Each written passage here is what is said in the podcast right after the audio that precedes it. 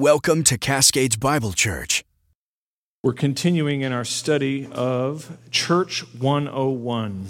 It's a topical series that we picked up a few weeks ago, and we're going to continue on with the next section this morning. You have your copy of God's Word. I invite you to turn with me to Mark chapter 10. Mark chapter 10, just put your finger there for a moment.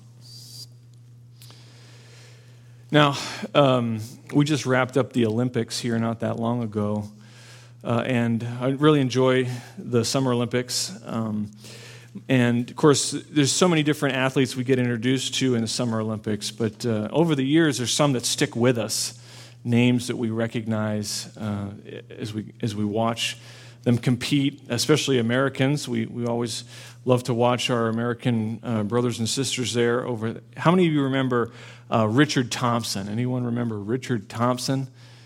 No. Uh, he's actually not American. He's from um, Trinidad and Tobago. Um, I'm really surprised no one recognizes his name because he ran in one of the most popular, well-known foot races of all time at the Olympic Games in uh, 2012. He ran in the men's 100 meter final. And uh, that's obviously like a, a, big race. It's the one that crowns the world's fastest man.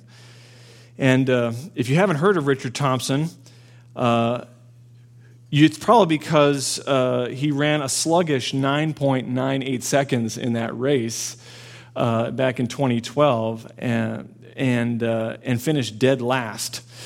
So, how many of you have heard of Usain Bolt? right? Just by a show of hands, right? We, we all know who Usain Bolt is. Uh, why is that? Well, because uh, he won the gold medal in that race and several other Olympic races before that. Um, he, hold, he held the title of world's fastest man for eight years, and I think he holds the top two or top three fastest times ever run in a 100 meter final or a 100 meter race ever professionally. Uh, it's a pretty impressive resume.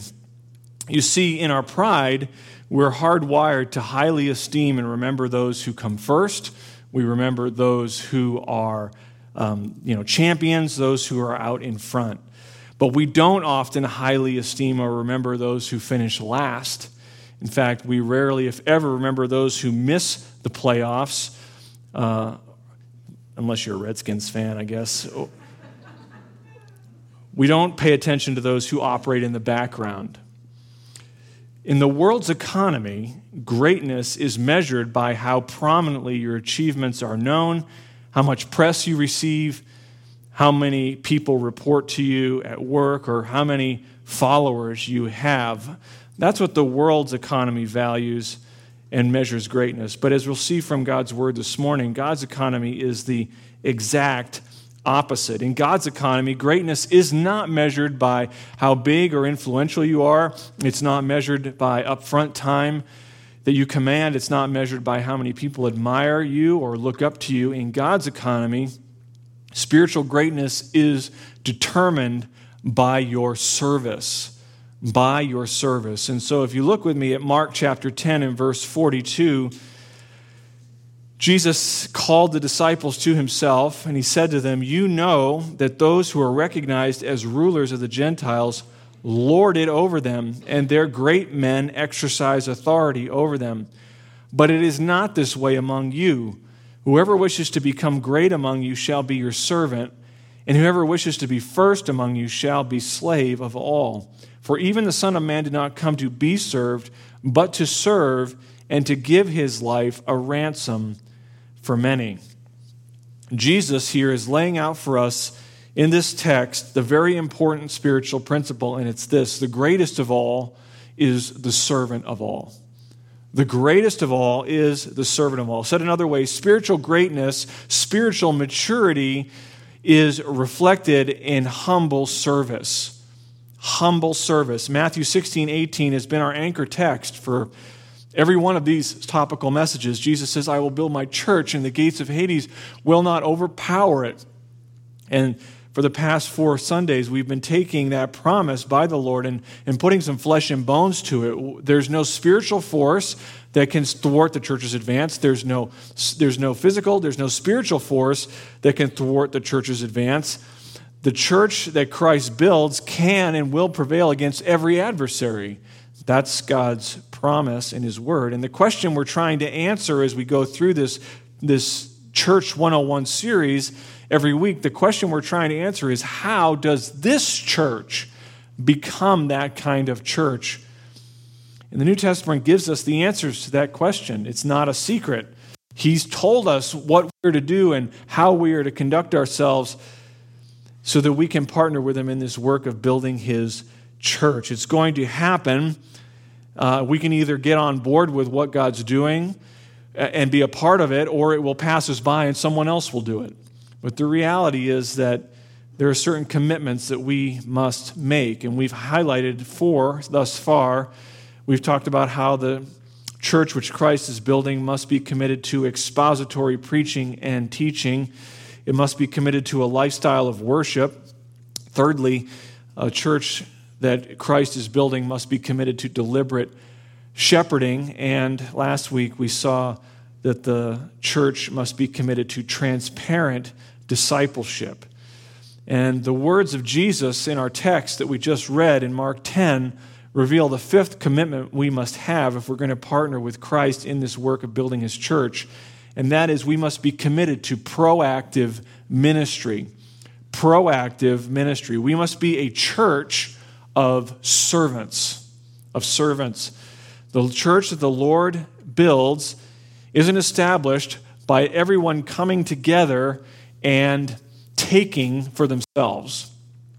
Instead, it is established by er, God's people coming together and selflessly giving away their lives as Christ like servants. That's how the church is built. If we're going to be a church that prevails against every adversary, we must be committed to proactive ministry, serving others in the life of the body. Spiritual greatness, spiritual maturity, usefulness to God is reflected in faithful service. And uh, we want to look particularly, as for our outline this morning, at Mark's gospel in Mark chapter 10, beginning in verse 32 and all the way to verse 52. Because here we see why and how we are to, and why we should be committed to faithful service. We break our outline down into just two simple parts. We must be committed to faithful service first because we become fools when we selfishly strive after our own desires. And secondly, because we are blessed when we selflessly embrace a posture of humility. So that's where we're going as we come to our text. But beginning in verse uh, chapter 10 of Mark, verse 32 down to verse 40, we see our first point given in that we become fools when we selfishly strive after our own desires. Now, we need to place ourselves in the context of what's happening here. Jesus is in the area of Judea beyond the Jordan. This is further east, it's inland, it's desert like, it's, it's literally wilderness like. Israel, you know, coming in from the water, elevation increases, and then there's a kind of a mountain range that runs down the middle and then on the backside is just desert. The, the moisture never even gets there, it's just dry. And here he is in this area downhill, so to speak, from Jerusalem. And Jesus is making his final push toward Jerusalem for the final Passover. And he's ultimately going to give his life as the Passover sacrifice, the final and complete Passover sacrifice for the forgiveness of sins. And he has turned his attention toward Jerusalem in this scene. He is uh, plowing ahead. He is uh, coming into the area of Jericho.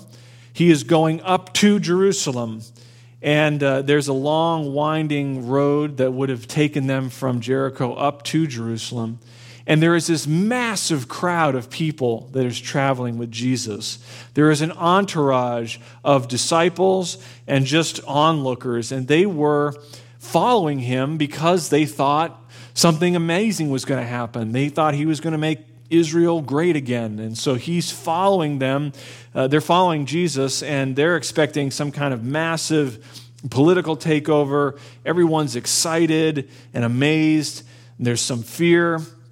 And in that scene, Jesus turns to his disciples and begins explaining to them what is about to happen as he goes up to Jerusalem. We see that in Mark 10 in verse 32. He says they were on the road going up to Jerusalem, and Jesus was walking on ahead of them, and they were amazed, and those who were follow, those who followed were fearful. And again he took the 12, meaning his disciples, aside and began to tell them what was going to happen to him, saying, Behold, we are going up to Jerusalem, and the Son of Man will be delivered to the chief priests and the scribes, and they will condemn him to death and will hand him over to the Gentiles. And they will mock him and spit on him and scourge him and kill him. And three days later, he will rise again. So Jesus pulls him aside with the disciples and he says, I know everyone here is excited about what's going to happen. Let me tell you exactly how it's going to go down. I'm going to go to Jerusalem and get killed. I'm going to go to Jerusalem and be mocked and spit on and scourged and put to death. This is not the first time he said this. He said it back in Mark 9, verse 12. He, he said there that uh, Elijah does not come and restore all things. And yet, how is it written that the Son of Man, that he will suffer many things and be treated with contempt? Or in verse 31, he says, he was teaching his disciples and telling them, The Son of Man is to be delivered into the hands of men, and they will kill him. And when he has been killed, he will rise three days later. So, this isn't the first time that he's shared this uh, outcome with them, but uh, they did not have a category in their brain for that. It didn't register. There is a serious cognitive dissonance happening there. And so, though he said it plainly, they, they couldn't figure out what he was talking about.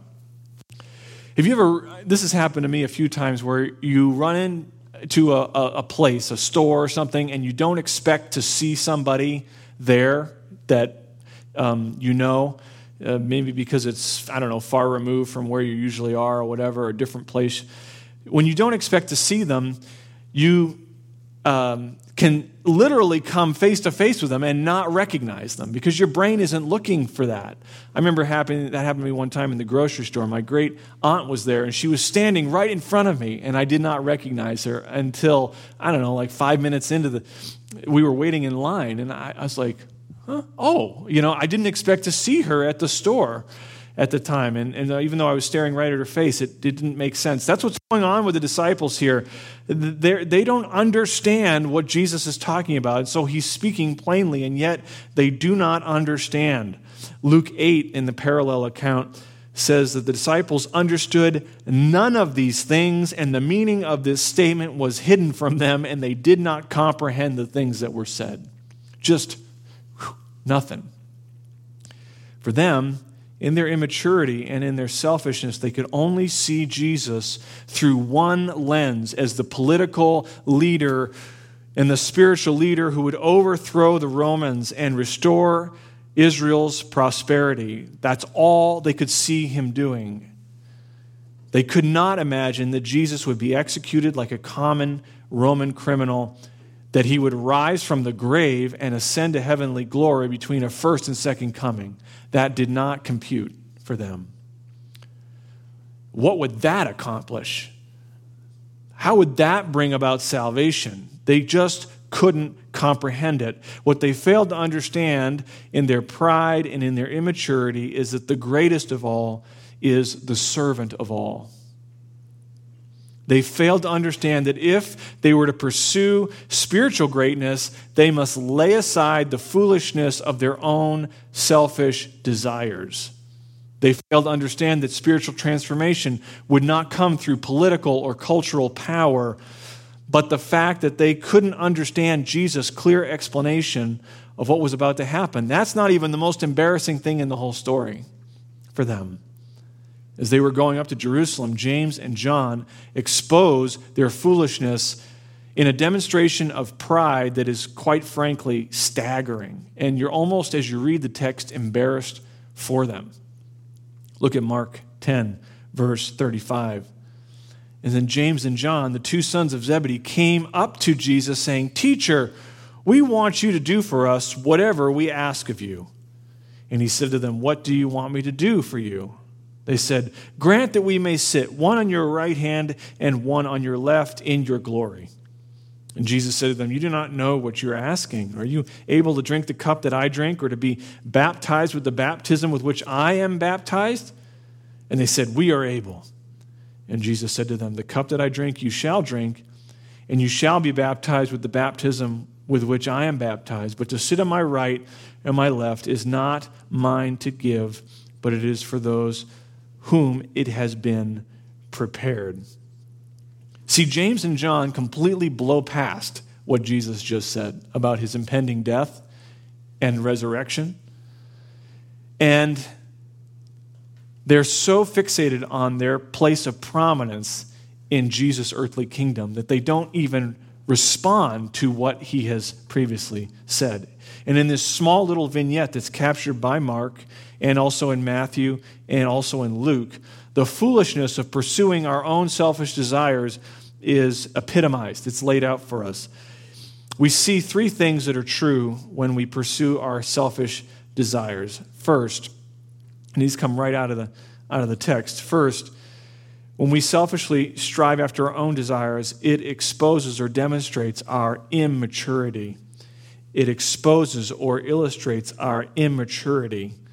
James and John here in the text approach, and then Matthew 20 tells, adds the detail that their mom was involved, approach Jesus and they ask him this question Teacher, you see this in verse 35, we want you to do for us whatever we ask of you. So, this is essentially like a little kid coming up to their parents and saying, I'm going to ask you a question, and I want you to promise me that no matter what the question is, the answer will be yes. That's essentially what they're asking for here. This is James and John asking for a spiritual blank check that they can fill in. Does that demonstrate maturity? Yes or no? No. Are James and John acting like adults or are they acting like children in this interaction here? Like children. They're acting like children. It highlights an, uh, uh, an important spiritual reality. Craving and demanding our own way always makes us act like children. If I asked uh, 20 first graders to line up at the back door and I said, go, what would happen? they would all run to the, and they would line up, and what would happen at the front of that line? A whole bunch of the ones at the front would be elbowing and pushing and trying to get in front of each other. Um, why? Because pursuing our selfish desires always wants us to be up front. That's an immature response, right? Kids, first graders fighting to be first in line, we recognize that as a, a foolish thing, an immature thing to be jockeying for position at the front of a line. And we scoff at that and we say, well, kids are so foolish or kids are so immature. And then we as adults turn around and do the exact same thing in a different context when we try and jockey for the best seat at the table in God's kingdom. And yet the scriptures demand that we press on toward maturity, that we lay immaturity aside. Over and over again, the scriptures call us to grow up to grow up into Christ.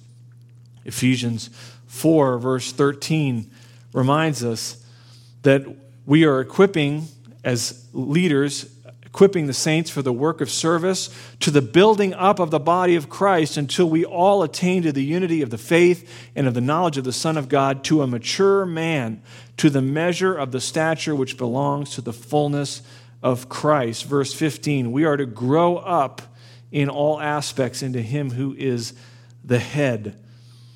1 Peter chapter 2 in verse 2 he says like newborn babes long for the pure milk of the word so that by it you may grow in respect to salvation. We are called to grow up spiritually. But I want you to notice as the disciples come, as James and John come, and they say, Lord, we want you to give us the place of prominence in the kingdom. Notice Jesus' response in verse chapter 10. He says, What do you want me to do for you? I think it's, it's insightful to note that Jesus is tender, Jesus is gracious, Jesus is patient. That's how he deals with us in our immaturity. So it exposes our immaturity. Secondly, striving after our own desires leads us to make demands from God. Look at verse 37. They said to him, Grant that we may sit one on your right hand and one on your left in your glory. And that they're making a demand. Lord, make it so. This is what we want. The disciples wanted to be in a position of prominence, and they weren't at all ashamed of asking Jesus to get what they wanted. They were ordering God around, saying, Grant that we may do this, grant that we may sit here, grant that we may have this. They were treating God like a, like a magic genie. You rub the lamp, you get three wishes. What do you want? We want to sit at the right hand and your left hand in your kingdom, in your glory. It's foolishness to think that God is at all inclined to submit himself to our selfish desires, our selfish demands. We see this in the church when we put conditions upon our following Christ, our followership. We put conditions on that sometimes. If you do X, Lord, I'll follow you, I'll obey you. If, if you if so and so comes back groveling, then I'll forgive them. Or if this church has this ministry or that ministry, then I'll commit to it. If this person is more like me, and then I'll make every effort to get to know and love them, etc. We, we put conditions on our obedience, we put conditions on our followership. We make demands of God and strive after our own selfish desires. We want to say that we call the shots. We're in the driver's seat, seeking our desires by demanding from God and slapping conditions on our following is the opposite of faithful service. It's the opposite of proactive ministry. Thirdly, selfishly striving after our own desires is characterized by depending on our own resources, by depending on our own resources. Look at verse 38. And Jesus said to them, Do you know what you're asking? Are you able to drink the cup that I drink and to be baptized with the baptism which I am baptized? And they said, Oh, we are able. We are able. Jesus gently corrects them here in verse 39 and 40. He's telling them they don't understand what they're asking. They have no idea. He says, You, you will drink that cup. You don't understand what you're asking. He was about to endure the most brutal, humiliating death at the hands of godless men. But more than that, he was about to endure the full wrath of God for the sins of his people. And that was something that they could not even comprehend. But look at their response to his question. Can you do this? Can you handle what I'm about to handle? Oh, yes, we're able. Yeah, we got that. No problem. It's, uh, it's like someone who has no exercise, does no exercise, has no experience, and decides that they're going to do a 125 mile hike in five day, over five days, backpacking through the wilderness.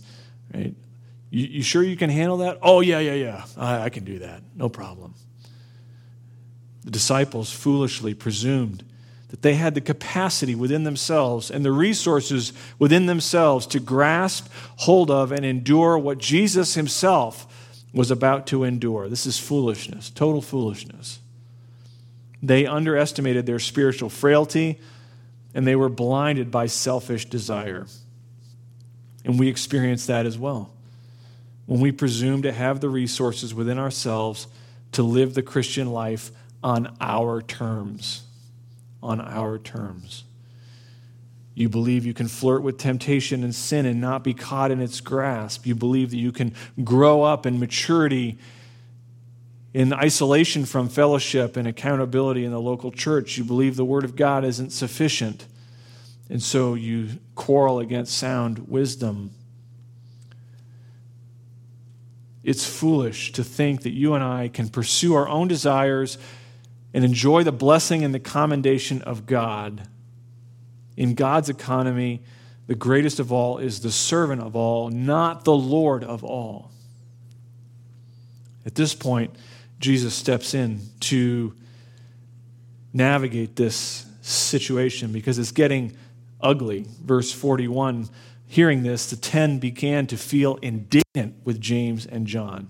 Not because they were so upset about their selfishness, but because they were upset that they got there first. And Jesus had to pull them aside, much like when a parent has to pull the car over on a trip. All right. We need to, this is not working. The, the, the kids are in the back seat bickering.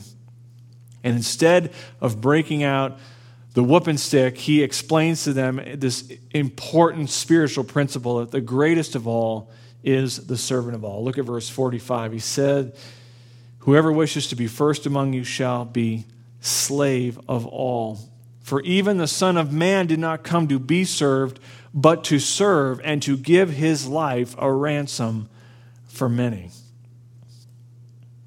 This is the reality, the upside down, the irony, if you will, of the situation that to be great in God's economy is to be lowly. Unless we be tempted to think that our circumstances or our lot in life exempts us from faithful service and humility, we need to remember that even Jesus did not expect to be served. He did not expect to be served. The God of the universe made himself the slave of everyone. How much less do we deserve to be served than Jesus? So, in this scene, we see the foolishness of striving after our own desires. It all does is expose our immaturity, it leads us to demand from God, and it causes us to depend on our own resources. None of those things are good. we shouldn't want that. But when you contrast verses 32 to 45 with what it follows it in verses 46 to 52, we see the opposite. In the previous section, we realized that striving after our own desires ends up being foolish. But here in verses 46 to 52, our second in the second scene, we see the blessedness of embracing a posture of humility. Unlike the last situation that exposed the folly of striving after selfish desires, in this scene, is a, this becomes a case study of the blessedness of, of lowliness, humility. As they're going along, they pass through the region of Jericho and they encounter this blind beggar. His name is Bartimaeus. Uh, pre, the parallel accounts refer, uh, point out that there are actually two men there, but Mark here only zeroes in on one. Uh, these, this man was blind. He was, and it wasn't uncommon in that day for those who had these kind of uh, systemic physical defects to be relegated to putting outside the camp, so to speak, outside of the city's center. And that's what these men are doing. They're begging in the streets. And Jesus is traveling with this mass. Remember, there's this mass of people that are moving along, along up the road. And so this man would have been tipped off that Jesus was coming just by all the noise, all the hubbub of who was moving along. And um, this man, this blind beggar, has much to teach us about true humility. This blind beggar teaches us first that true humility recognizes that Jesus is God that Jesus is God. Notice what he says in verse 46 and 47. Then they came to Jericho, and as he was leaving Jericho with his disciples and a large crowd, a blind beggar named Bartimaeus, the son of Timaeus, was sitting by the road. And when he heard that it was Jesus the Nazarene, he began to cry out and say, Jesus, son of David, have mercy on me. He had heard of Jesus presumably, in his ministry, the miracles that he had done. Maybe they had heard his message of repentance for the forgiveness of sins and eternal life. Whatever he knew of Jesus was enough to convince Jesus that he was the Messiah. That's why he calls him the Son of David. In Luke and Matthew, we're told that he addressed Jesus as Lord at another time in this interaction, affirming that he believed Jesus was God. This man understood that Jesus was God, that he was not God as the beggar. True humility recognizes Jesus as Lord and submits to him as such. If you want to embrace a posture of humility, you must continually come back to the reality that Jesus is Lord and you and I were not. We're not. We are nothing more than unworthy slaves. This beggar teaches us, secondly, that true humility lets nothing become between you and your pursuit of Christ. True humility lets nothing come between you and your pursuit of Christ. Notice that when Bartimaeus started crying out to God, the crowd tried to shush him. Verse 48 Many were sternly telling him to be quiet, but he kept crying out all the more Son of David, have mercy on me.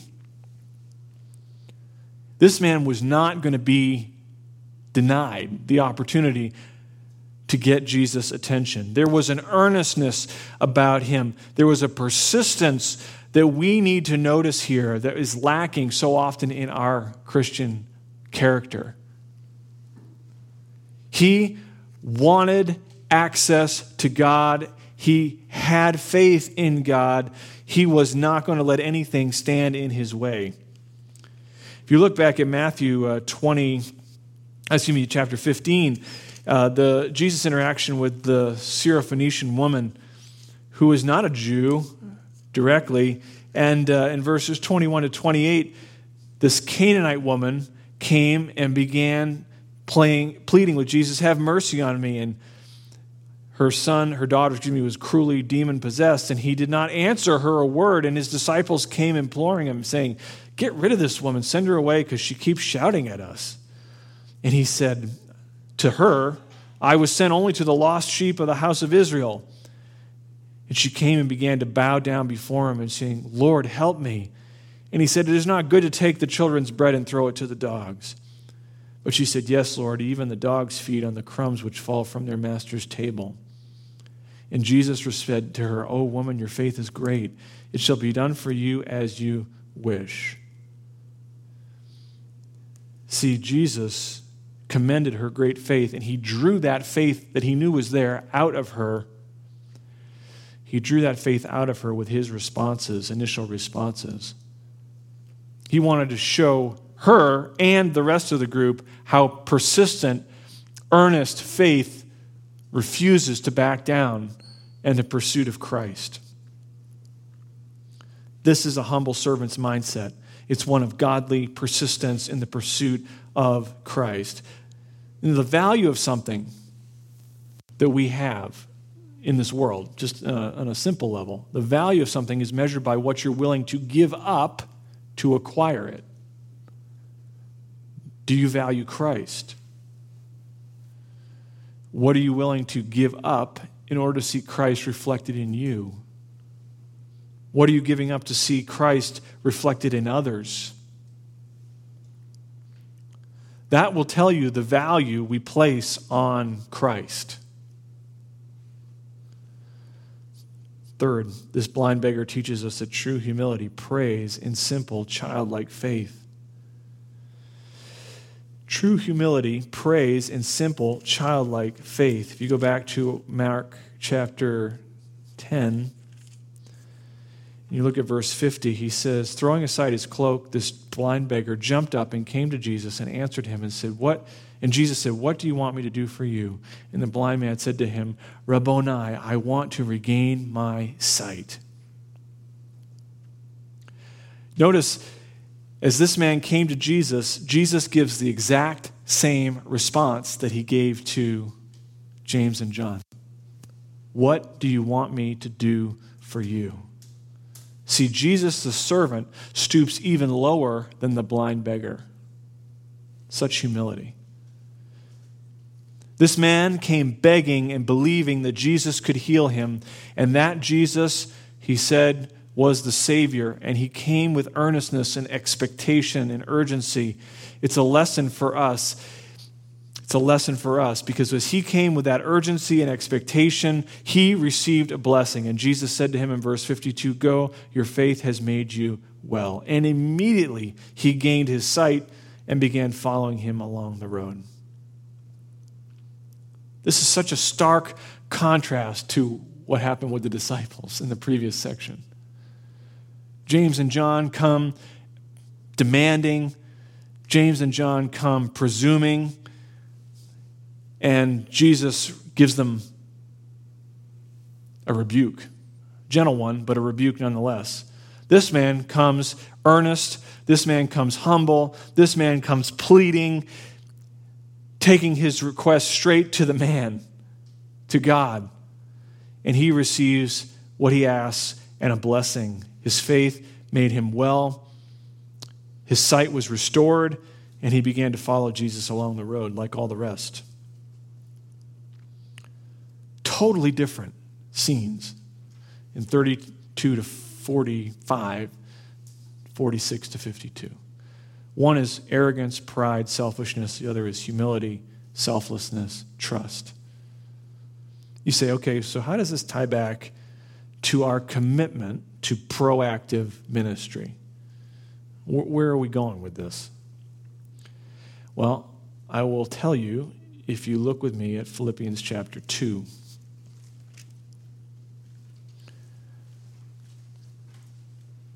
Philippians 2, verse 3. Do nothing from selfishness or empty conceit, but with humility of mind, regard one another as more important than yourselves. Here, Paul tells us that the enemy of proactive ministry, serving others, is selfishness and conceit, pride. When selfishness reigns in our hearts, our desire and our capacity to serve others is choked off. It's choked off. Verse the last part of verse 3. We, but with humility of mind, regard one another as more important than yourself. So, so selfishness is the opposite of humility. Conceit is the opposite of humility. The remedy is to regard others as more important. With humility of mind, regard others as more important than yourselves. If you're going to proactively serve other people consistently in the church, you have to be humble. You have to be humble. How do we do that? We look to Christ. We look to Christ as our example. Verse 5 Have this attitude in yourselves, which is also in Christ Jesus, who, although he existed in the form of God, did not regard equality with God a thing to be grasped but emptied himself, taking the form of a slave, and being made in the likeness of men, being found in appearance as a man, he humbled himself by becoming obedient to the point of death, even death on a cross. Christ is our example of humility.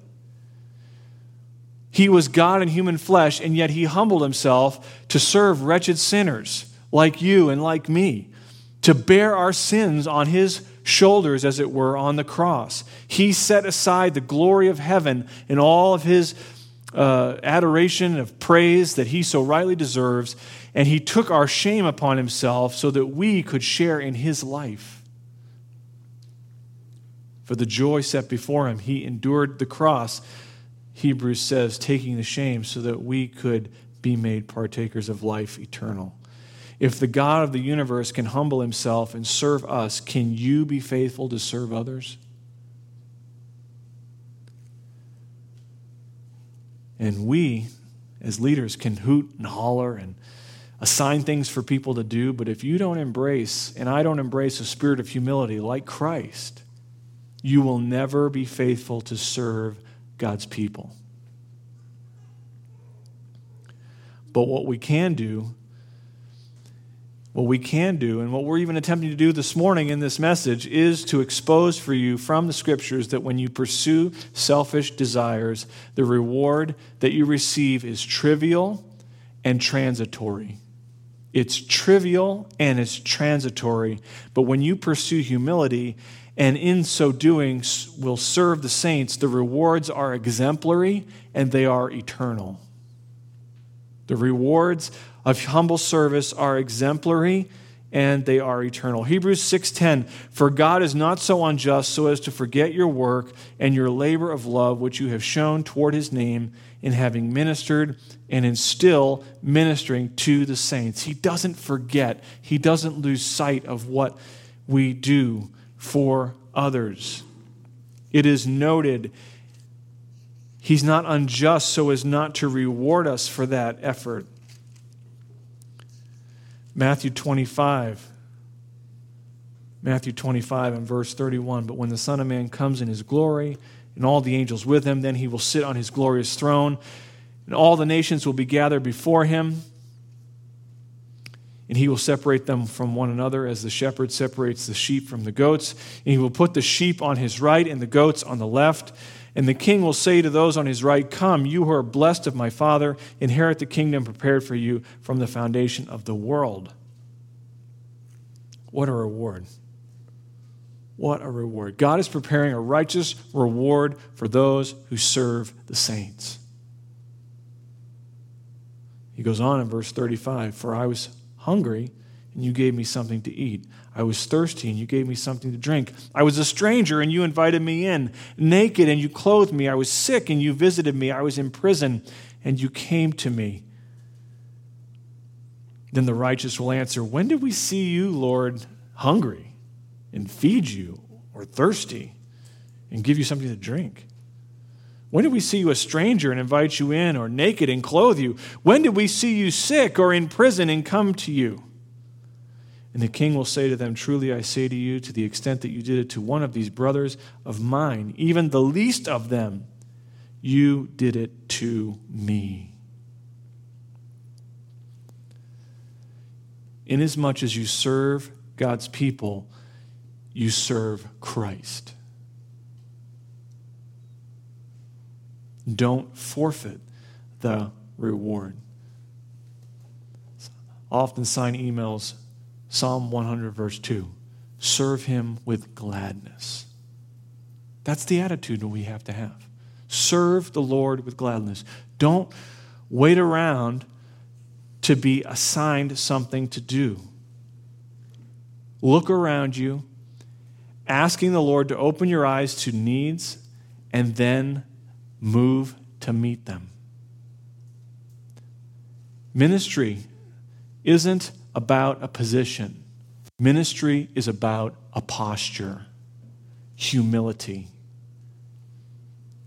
Humility is the posture that true service occupies. The prevailing church is committed, must be committed to proactive ministry. We have to be a church of servants, and we are. I see so many examples of that.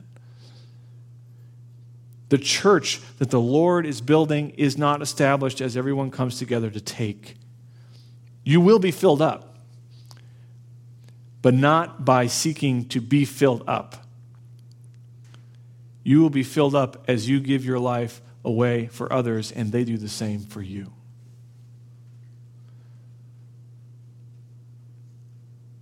We come together to serve one another in the church and we fulfill God's promise from Mark chapter 10 that the greatest of all is the servant of all. This is the attitude that we must have. This is the commitment that we must pursue at all cost. Because even the Son of Man did not come to be served, but to serve and to give his life a ransom for many. Let's pray. Lord, uh, this is the profound upside downness, if you will, of your word. That greatness is achieved through lowliness. That the greatest is the one who is the most humble, the most low. And it's not that we fool ourselves or trick ourselves into believing something that's not true. True humility isn't someone six foot tall telling themselves that they're only three feet tall, but it's someone six foot tall acknowledging that the one they're standing next to is infinitely taller. And that is what you are, Lord. No one could achieve or measure up to your holiness, your standards, your glory. And yet you call us to humble ourselves and to follow in your footsteps. I pray that you would move on hearts in our church to first draw people into a life of service, humble them, bring them low so that they can be useful to you. And those who are walking in humility, Lord, and I see so many examples of that in our life in the church here. Those who are walking in lowliness, Lord, help them to persevere. Help them to press on, even when it seems like their labors are not being acknowledged or seen, or they're not accomplishing what it is they hope to accomplish, knowing that you're taking notice. Their reward in heaven is great. And is so much as how they treat others, they treat, they demonstrate how they are treating you. We pray that you'd help us to take these things to heart, Lord. We ask this in Christ's name. Amen. That concludes this recording. We hope you have been encouraged by the message you have heard. For more information about the gospel of Jesus Christ, additional sermon audio, or information about Cascades Bible Church, visit us online at cascadesbiblechurch.com.